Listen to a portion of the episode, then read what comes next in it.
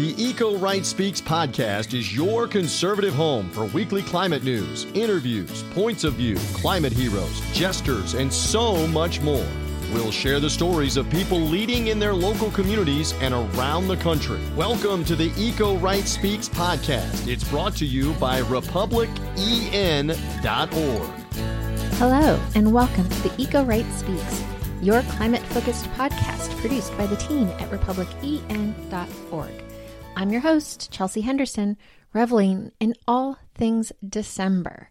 And since it is December, this episode concludes Season 7. And I have to say that when I look back on 2023, one thing I'm super proud of is that with this episode, with these 7 seasons, I feel like we're seasoned podcasters now.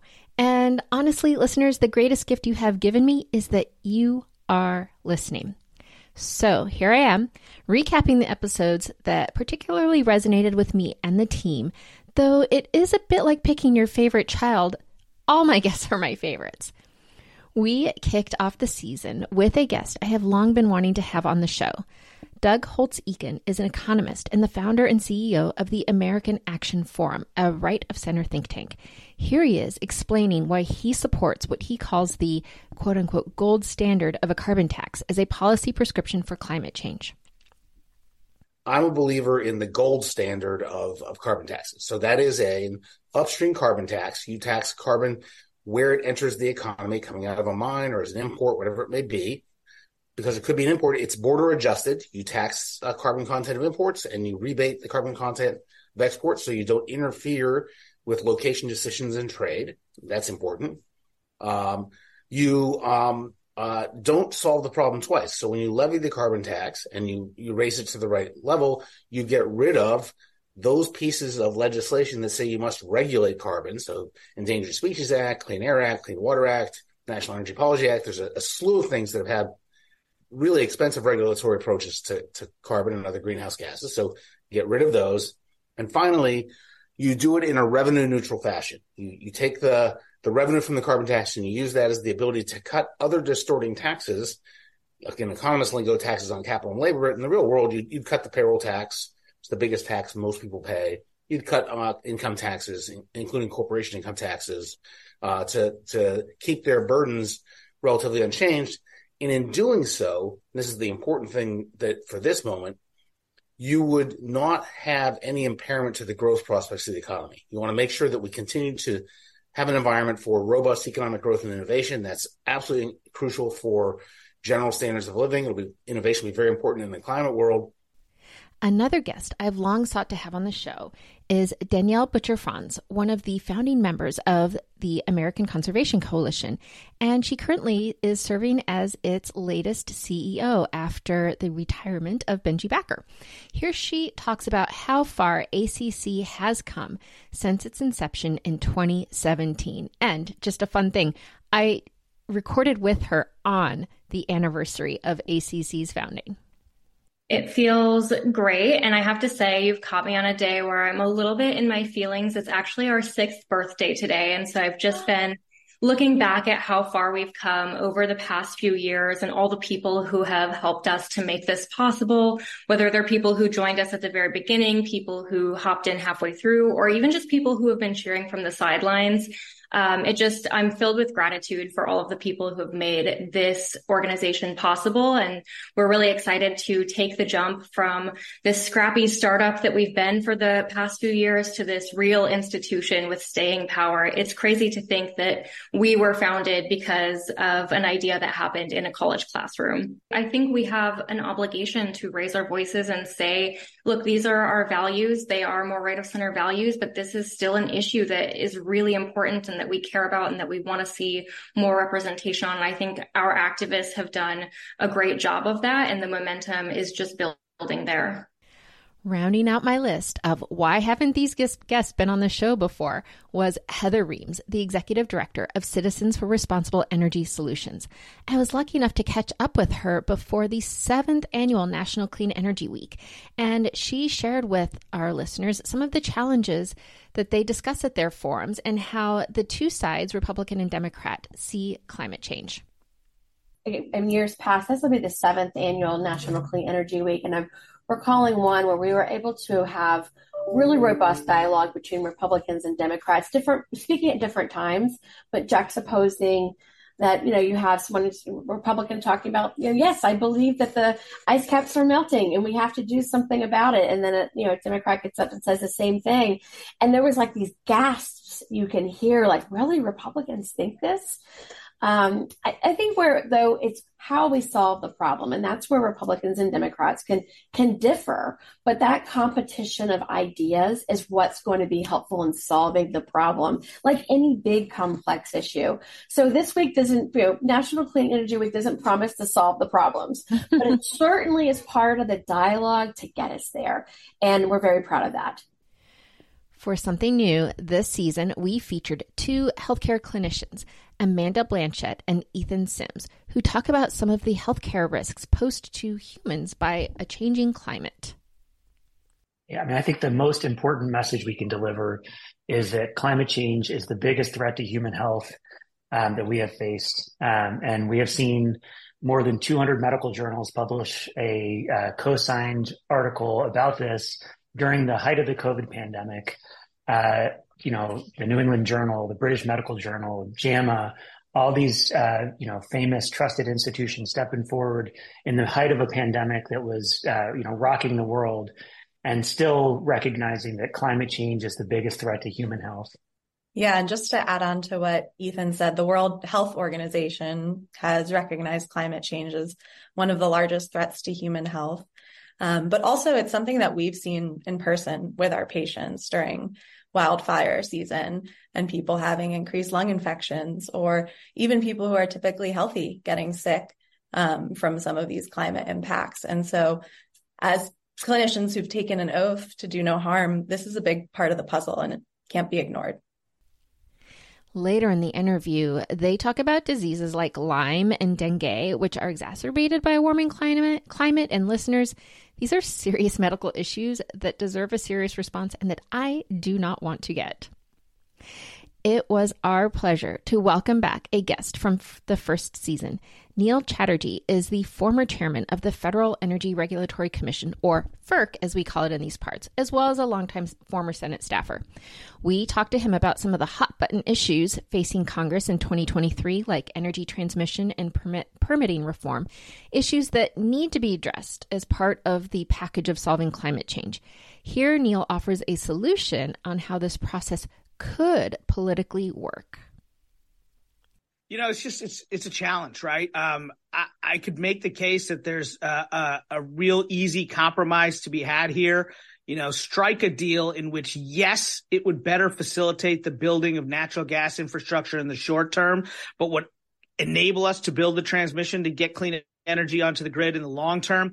And, that should make sense for both parties to come together and cut that deal. But, the political fault lines have just become so hardened. And it's just, like I said, it's hard to these are hard questions to answer. I don't want to make your listeners think this is only about partisan politics. Issues like siting and cost allocation are really thorny. The easiest way to build transmission in this country would be to use existing right-of-ways. Well, then you're subjecting the same communities that saw the last round of infrastructure build-out to another round. Earlier this year, I had the pleasure of being a guest on the newly launched Green Tea Party Radio, the brainchild of three young conservatives.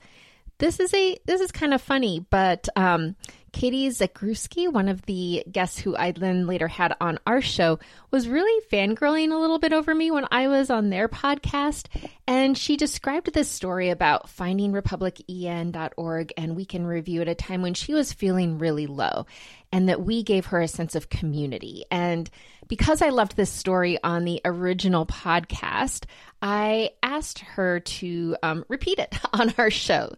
Is that self-serving? Maybe. But here she is. But I grew up a climate denier. In my first semester of college, I took a course called Science and Society. And our professor did a really good job of just like handing us something to read every single week and just being like, okay, just read this, just give it a little bit of time, think about it, read it, don't judge it, give it a chance. And after doing this for a whole semester and all the signs and data and statistics pointing in one direction, that's when I was kind of like, okay, I would be remiss if I said that climate change was not real, but I don't think that the Green New Deal is a great idea or a lot of these solutions coming from the left. So how do I be an environmentalist without compromising my conservative values? And I know we talked about this on the episode that you were on, Chelsea. It was that day that I was standing outside my campus's fountain, and I felt so lonely because I was like, okay, good, I'm an environmentalist. A lot, 99% of my college campus that hates conservatives will like that about me. But alas, I'm still a conservative, so everything else about me, 99% of the campus is still going to hate. Nuclear power was a big theme of our year. We had a fantastic webinar, one of our highest attended ever, that focused on the film Nuclear Now. That led me to having energy analyst Charles Komenoff on the show. Here's what this former opponent to nuclear power has to say about efforts to shut down existing nuclear power plants in light of the climate crisis. Well, let's start with the easy issue, which is the need to keep the existing U.S. reactors online, which they are doing an excellent job of doing by themselves. Mm-hmm. But some of them, like Indian Point mentioned earlier, have been shut down because of what I think are at this point really mistaken and almost climate suicidal dogmatic objections that might have had some currency 40 or 50 years ago, but in the face of the climate crisis, shutting down existing well-operated and functional nuclear power plants is totally nuts. Yeah. And it's sort of nuts for the simple reason that, let's say, let's keep it forward-looking, and let's say that California would have shut down the Diablo Canyon plants. That would mean that the next batch or big batches of carbon-free wind and solar that California would be bringing on, instead of those new green resources displacing and pushing out fossil fuels, which is what we need them to be doing, instead, they would be taking the place of an existing, robust and reliable non-carbon source of electricity, namely the Diablo Canyon plant. And the same new wind and solar, at least for a while, it can't do both things at once. Right. It can't displace Diablo Canyon and at the same time push fossil fuels out of the grid. And what it's going to have to be doing is the first and not the second. On a fruitful trip to the Pacific Northwest, where he spoke to students at the University of Idaho, our executive director was talking about carbon pricing and encountered a great question from this next guest, Colby Field, whose family has worked in agriculture for generations. Bob got Colby's contact information and connected us, and I immediately reached out to have him on the show. A grad student studying ag economics and a volunteer with CCL, Colby is for some sort of climate action, but one that thoughtfully includes farmers. Here he is talking about how challenging it is to accurately calculate net carbon emissions from farms. I think we need an accurate picture of what the on-farm carbon emissions actually are. Because as I said, we haven't really looked into carbon storage on farms and calculated that.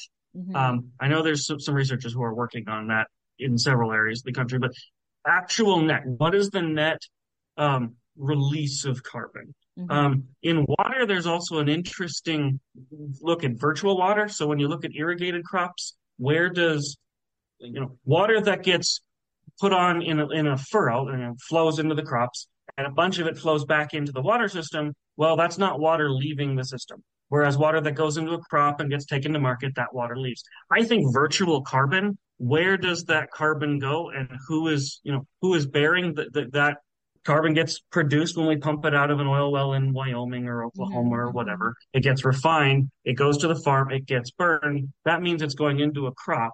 what is the carbon footprint of that crop and where is it going? We need a better tabulation of what farm carbon pollution, for better sake of, for better finding of a word, looks like. Shifting gears, if you've been listening, you know that I am heat pump curious as a means to further electrify my home, which currently has solar panels. Spoiler, I haven't had an electricity bill all year. Anyway, we were thrilled when these two guests, academic Alexander Gard-Murray and HVAC entrepreneur Nate Adams, came into our sphere and were able to come on the show to give us both HVAC 101 and also discuss the many benefits of electrification. Here's Nate, aka the House Whisperer, explaining how heat pumps work. It's pretty simple. We all have a heat pump working in the heating or the pulling heat from the cold air in our house. It's called the refrigerator. So the air inside your fridge is, you know, a little over freezing, and typically the freezer's around zero Fahrenheit, and there's heat coming out at the bottom getting pumped into the house. Heat pumps can do the same thing for your house, because it's something a lot of people don't understand. Air conditioners don't actually cool. They just move heat from inside the house to outside the house. And they can also pull heat out of the cold air and pump that inside. And it is literally pumping, like it sucks the heat out of wherever it is and it moves it to another place. So while it's the heat pump moniker sometimes is annoying and people are like, well, but do I still get air conditioning? Well, yes, because technically it's just pumping heat from one place to another, but it can go both ways. A heat pump is just an air conditioner that can switch directions. Rounding out our fantastic seventh season, the day before his trip to Dubai, we had climate political reporter Zach Coleman on the show to preview what he was expecting to cover at COP28, which at the time of this recording has now concluded. And guess what? The things he thought he was going to be covering were accurate. There was a discussion over the goal vis-a-vis fossil fuels, whether they should be phased down or phased out. Anyway, listen to Zach and what he was expecting to hear, and then go back and follow some of his reporting, not only on the COP, but all things climate change. Well, I think one of the biggest issues that we're going to be talking about is how these countries come together and write what they think will happen in terms of fossil fuel phase down or phase out. And I say write this because it's a text that will get a lot of political haggling and debate.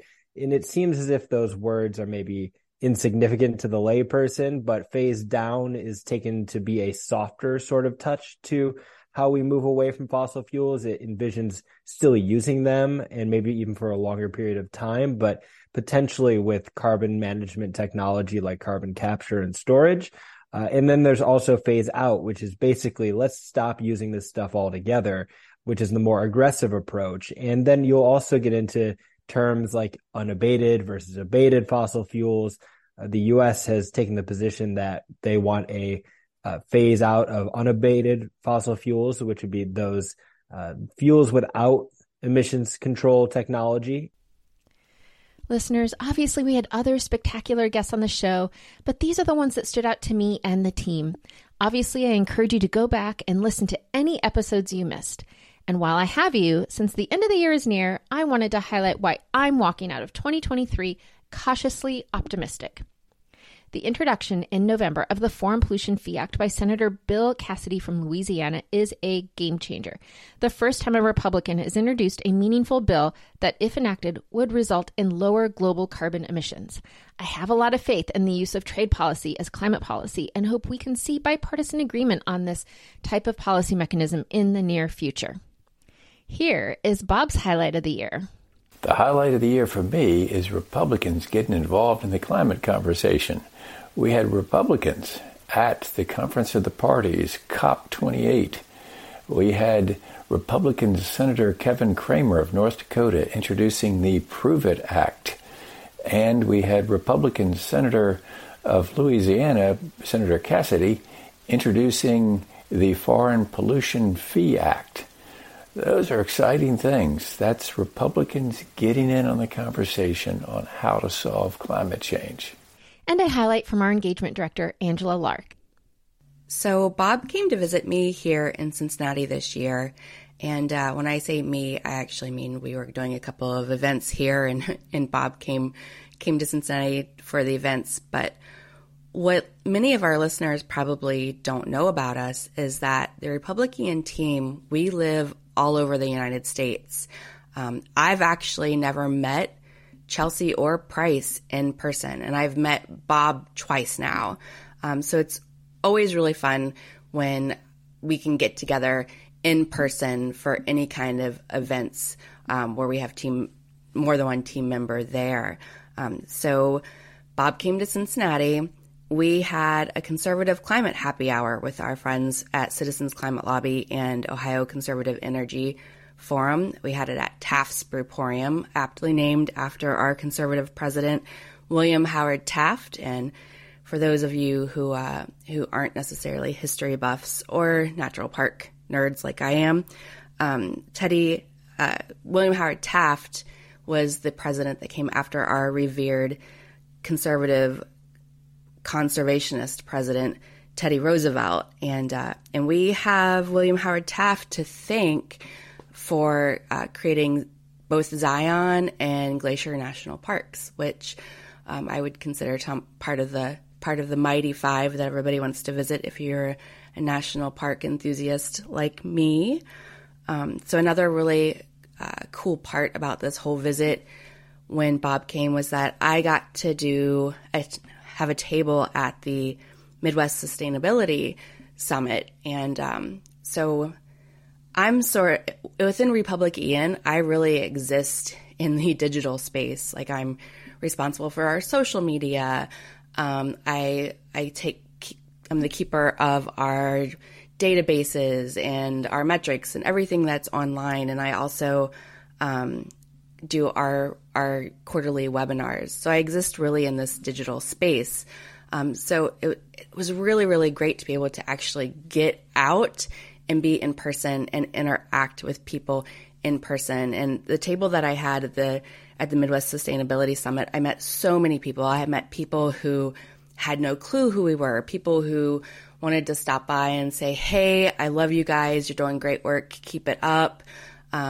And we were definitely a really popular table. I was exhausted and so tired by the end of that day, but I spoke to and talked to so many amazing people who were really interested to hear all about the kind of work that we do. Turning to our esteemed show producer, sports guru, and overall Renaissance man, Price Atkinson. Well, the thing that leaves me excited about putting a bow on 2023 and getting ready for a new year is all the events and programming we did this year, right at 100 events around the country, in person and virtual, with our executive director and former Congressman Bob Inglis and other members of our team. And if you've got something you'd like to partner with us, we would love to talk with you, me specifically, price@republican.org. Drop me a line if you've got something you're thinking about in the coming year. But thanks to all our partners that we worked with this year in communities across the country, Florida, Indiana, the Carolinas, Utah, Idaho, so many places in between those that helped and worked to set up opportunities for us to try and reach more and more people on the center right with a message about a conservative solution to climate change, specifically a free enterprise solution led by our man, Bob Inglis. So with 100 events almost in the books for this year, that brings us to over 200 for the last 2 years. And boy, we want to get off to a running start in 2024. But reaching that many folks is what leaves me excited about closing the book on 2023 and then getting ready for another big year in 2024. And also love working with the members of our team, Bob, Angela, Chelsea. Certainly lucky to have them as my colleagues, and we all work in harmony as a well-oiled, small but mighty machine. Looking forward to 2024. Listeners, stay tuned. I'll be right back to wrap up the year for good with our producer, Price Atkinson.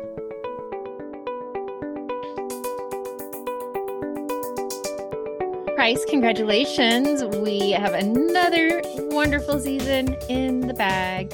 You are quite the podcast rock star now. After beginning years ago, I don't know if I can do this. Well, you've done it. We're doing it. You have done it.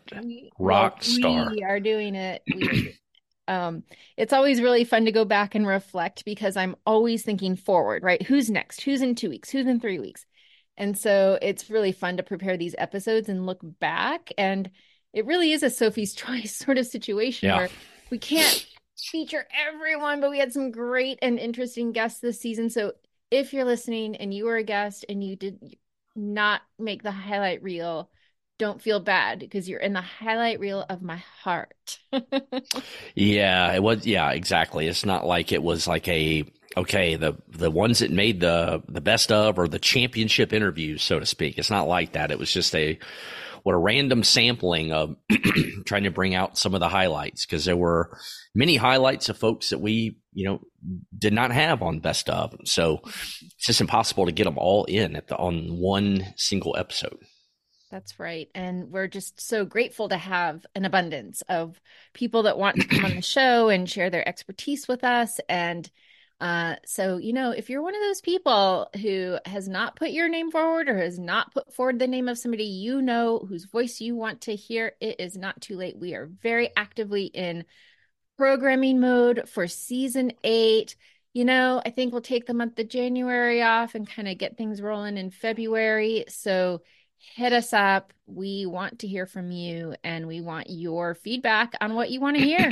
Yeah, definitely stay tuned. Or if you're not following us on social media, hit us up on all the platforms. Make sure you do Instagram, Twitter, the platform formerly known as Twitter, now X, Facebook. I guess I got to be correct about it, but I think everybody gets the deal. At RepublicEN, just give us a follow, and we will let you know when it is season 8 time. But like Chelsea said, definitely, people got suggestions. Send them to you, who you want to hear between now and, the start of, basically the end of January, early February, when we launch season 8. We don't have the date yet, like she said, but Chelsea, it will be around the corner in here before we know it. It sure will. And so on that note, Price, because also around the corner, the holidays.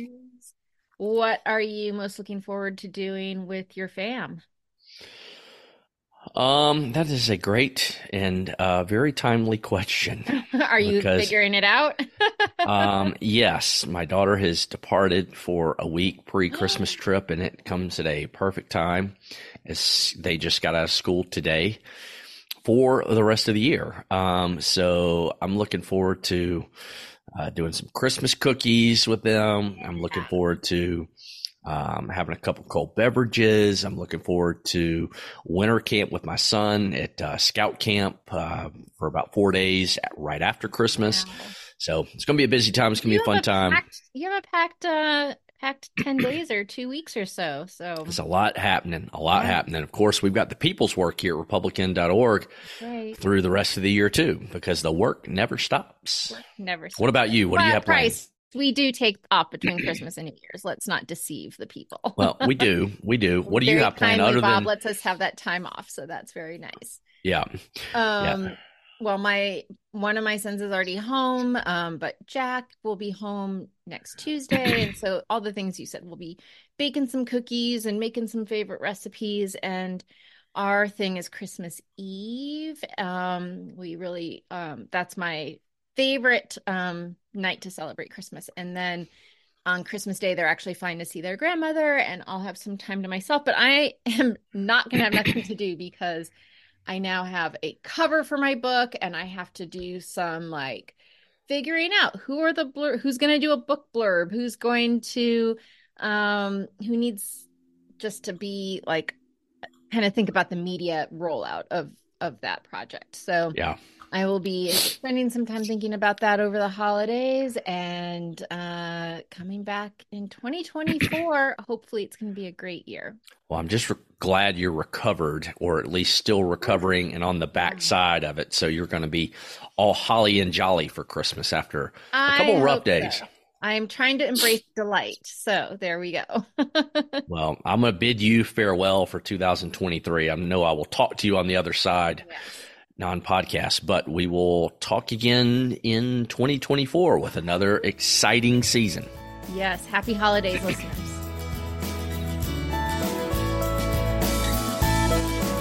Thanks for listening to this week's edition of the Eco Right Speaks podcast, brought to you by the team at RepublicEN.org. Make sure to visit RepublicEN.org to learn more and find out how you can be a local Eco Right leader.